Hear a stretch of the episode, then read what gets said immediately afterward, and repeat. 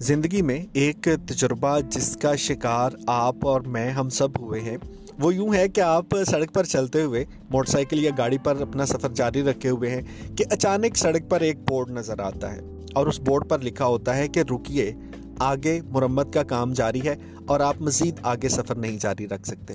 اب بارہا ایسے ہوتا ہے کہ جب یہ بورڈ لگایا جاتا ہے تو اس کے ساتھ ہی بہت سے متبادل رستوں کی نشاندہی کر دی جاتی ہے۔ لیکن صاحب مان لیجیے کہ آپ کسی ایسی سڑک پر ہیں کہ جس پر یہ رکاوٹ ہے، آگے آپ سفر جاری نہیں رکھ سکتے کیونکہ مرمت کا کام ہو رہا ہے، لیکن متبادل رستہ آپ کو خود تلاش کرنا ہے۔ تو میں نے یقین مانے آج تک زندگی میں جب بھی کبھی ایسی صورتحال کا سامنا کیا، کبھی ایسا نہیں ہوا کہ لوگ وہاں پر کھڑے ہوں اور انتظار کریں کہ اب ہم کہاں جائیں۔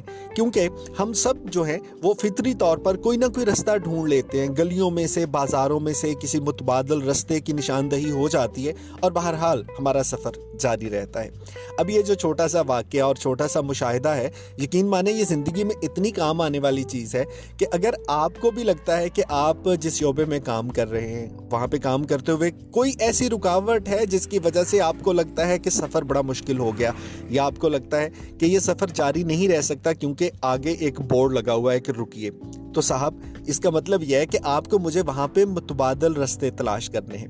اب متبادل رستے تلاش کرنے کے لیے آپ کسی سینئر سے رہنمائی لے سکتے ہیں، آپ اپنے دوستوں سے مشورہ کر سکتے ہیں، آپ خود ان رستوں کو کھوج سکتے ہیں۔ لیکن سفر بہرحال جاری رہنا چاہیے اور یہی زندگی کی خوبصورتی ہے۔ اگر آپ کو لگتا ہے کہ آپ کو وہ والی کامیابی نہیں ملی جس کی آپ کو آج تک تلاش تھی، تو جان لیجیے کہ ابھی منزل آپ کے سامنے ہے اور آپ اس تک پہنچنے کے نئے رستے ڈھونڈ سکتے ہیں۔ سفر جاری رہنا چاہیے۔